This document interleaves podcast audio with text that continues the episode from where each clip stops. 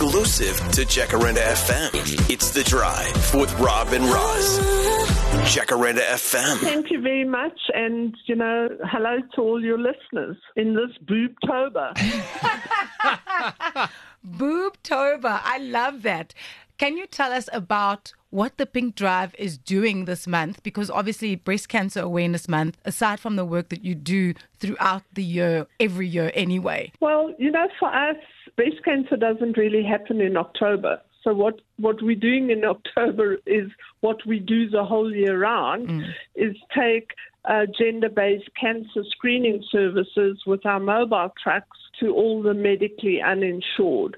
We are going to launch as of the end of this month, the last Tuesday of every month.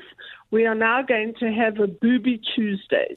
and over and above going out, we will be doing something different on every one of those Tuesdays. You know, there could be a Booby Tuesday golf day, there could be something, because what we desperately need is funds to keep us on the road because we don't get any government funding whatsoever. I imagine we are still nowhere near the required number of screenings that we need as a country.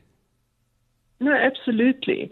What what we want to do and what we are trying our damnness to do is get as many trucks on the road so that we can go and deliver these services, um, as I said, to the medically uninsured. How have you felt that the access to this knowledge is getting the word out there about Pink Drive? Well, it's amazing, you know, um, that is working by word of mouth. Mm. You know, we get uh, so many hits.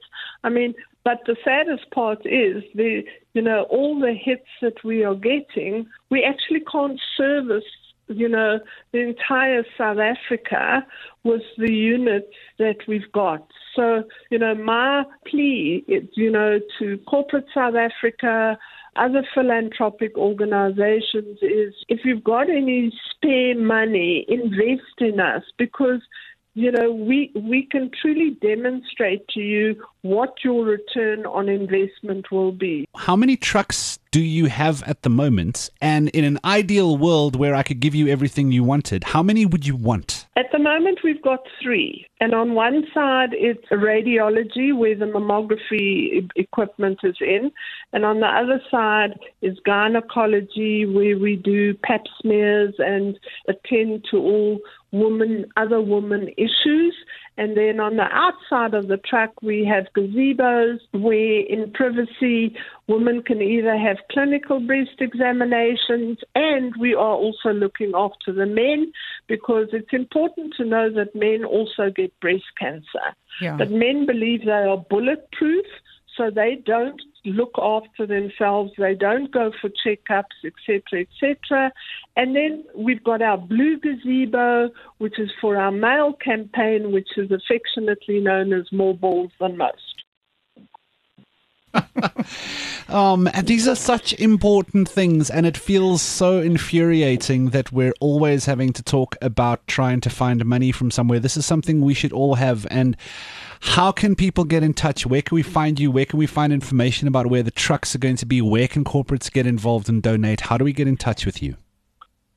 In an ideal world, we'd love to put at least two trucks into every single province so that the three that we've got are not up and down to all the provinces. So, how corporates can get involved, we're actually running, I suppose, a special now in October. If, uh, as it's Boobtober, if a corporate would like to donate 50,000 Rand, we will, not necessarily in October, but we will come either to your offices or the corporate can nominate a community of their choice in and around the Gauteng area, and we will deliver um, our services. Why, after all of these years, are you still doing this? you know, personally, thank goodness, I haven't had cancer, but um, I was widowed at a very early age. My husband was misdiagnosed treated for two years for tick bite fever. He had a brain tumor. Shortly after that, I lost my dad to galloping leukemia. So from date of diagnosis to date of death, three weeks.